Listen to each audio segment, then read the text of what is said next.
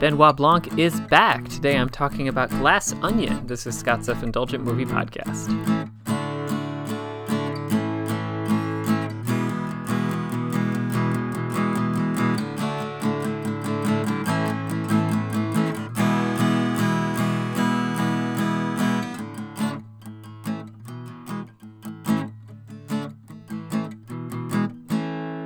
Hello, movie friends. Welcome to Scott's Self Indulgent Movie Podcast. I am Scott, and today I am talking about Glass Onion, which is the follow up to Knives Out, uh, bringing back Daniel Craig as Benoit Blanc, the famed detective. And I thoroughly enjoyed this one. I know it is perhaps, I think it's one of the biggest movies that Netflix has ever had in terms of just watching it um, first over the weekend and been a giant point of discussion and reference point almost immediately, which is always a good sign. So without further ado, let's get started. If you had told me a few years ago that I would be over the moon excited about a murder mystery sequel, I would have wondered a few things, such as what murder mystery would be so fun that it would warrant a sequel, and two, how could that possibly carry over to a sequel? Yet here I am, enthusiastically watching Glass Onion, a Knives Out mystery the day it was released on Netflix with equal, if not greater, levels of enthusiasm than I had for almost any other movie this year.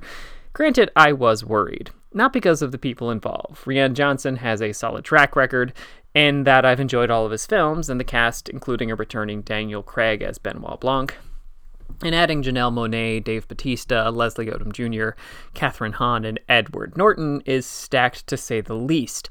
It's more one it's more one of the big reasons that Knives Out was so was and is so much fun is that it played with genre conventions.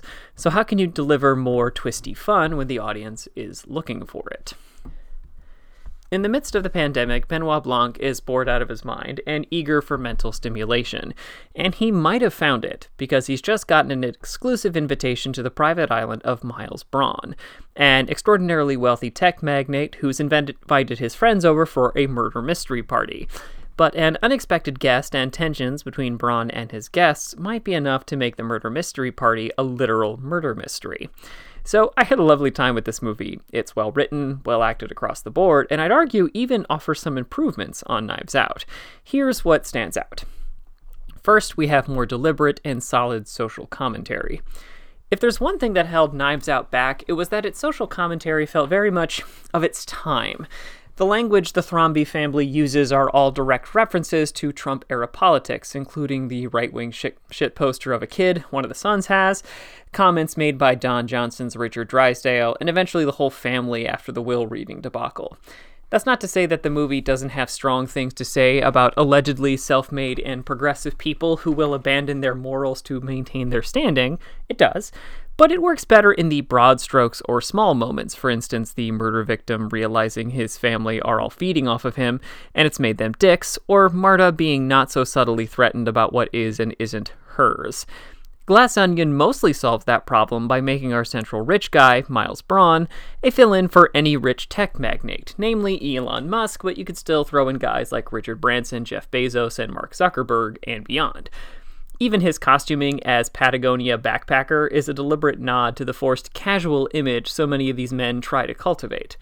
The main idea here is that Bron isn't anything like the public image he likes to project. His musings are all nonsense. He doesn't seem to have any sentimental attachment to anything, and all of his alleged friends are there because they rely on his financial backing.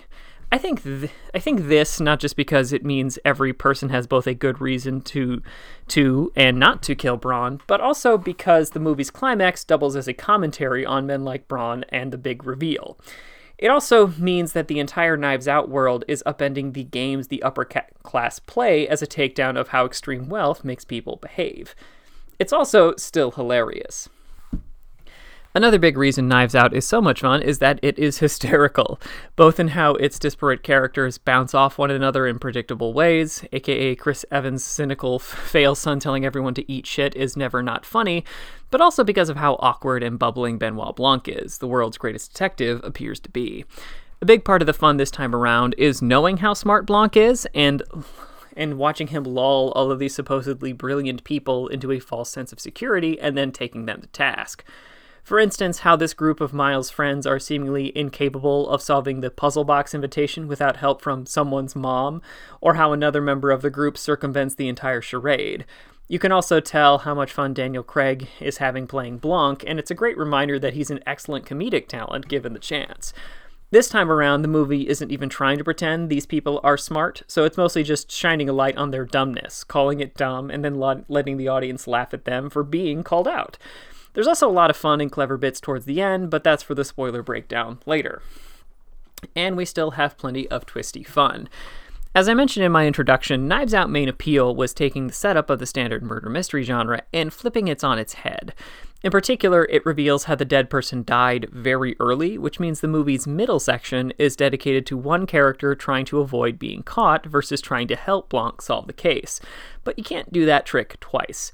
Thankfully, Rian Johnson has a number of other cards up his sleeve, including fun spins on the murder mystery party setup, and a number of great reveals as everything falls into place. Like all the good murder mystery movies, Glass Onion does a fantastic job of piquing the audience's curiosity and making them nod in agreement, going, Of course, once we're given more information or everything is revealed.